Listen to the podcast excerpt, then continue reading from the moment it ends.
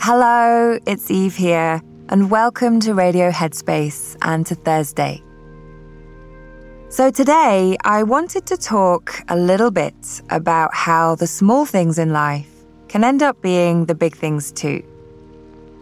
Now, this applies to things that make us happy, things we enjoy, things that nourish us. But it can also apply to the things that perhaps cause us to feel angry, stressed out, or upset. And sometimes all it takes is one small thing to tip us over the limit. And it can catch us and others by surprise. So I had one of these moments this week, and it involved a trip to the DMV office. Now, if you're not in the States, this stands for the Department of Motor Vehicles. So I had to go into the DMV to get my license renewed. Picture the scene packed office, long lines, it's hot, and most of the waiting in line happened outside in the sun because of COVID.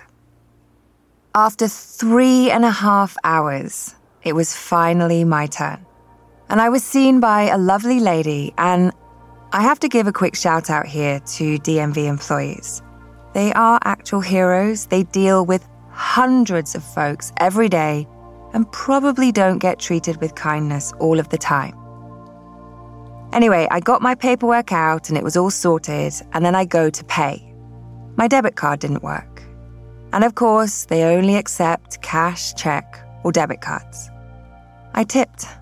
I stomped out of the office, got into the car, which by that point felt like a thousand degrees, let out a big scream, and I'll be honest, a little cry. I sat in the car and gradually started to cool down, both physically and emotionally. I did some slow, deep breathing to help the mind and body to calm down. I sat focusing on the weight of my body pressing down in the seat, closed my eyes for a few moments, and set an intention that at any point I started to feel like things were tipping over again. I would just take five minutes to help reset and take care of myself. The small things in life are really not that small. Everything we do is part of our experience of being human, but yet we miss so much of it. So, the next time you feel that sense of the little things getting the better of you, see it as a signal to pause, to slow down for a moment. For those little moments in life that we wish we could get back the sunrises, time with family, friends, being in nature.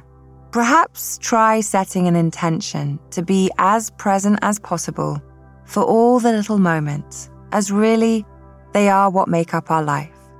I'll leave it there for today. Thanks for listening, and I'll see you back here tomorrow.